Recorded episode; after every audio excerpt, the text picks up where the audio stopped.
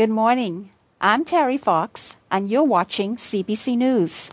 Discovery groups meet this Wednesday, November 6, from 6:30 to 8:30.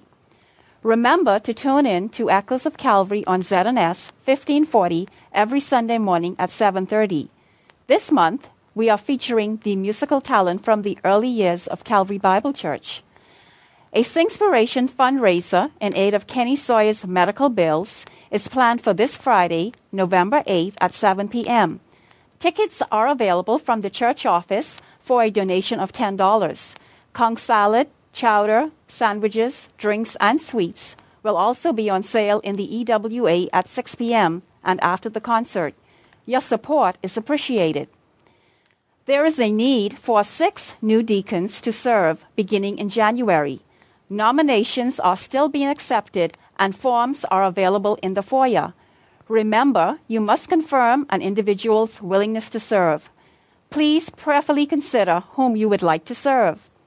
This year's men's retreat is scheduled for Friday, November 15th to Sunday, November 17th at the Adventure Learning Center. They will be studying experiencing leadership together. The cost is $150. Space is still available, and the deadline for payments and outstanding balances is today. Payments may be given into the church office or to any of the offices of the Men's Fellowship. The youth department will be having a bake sale following the morning service. We would like to thank you in advance for supporting our young people. Please be sure to see our bulletins for more information or for any items we may have missed.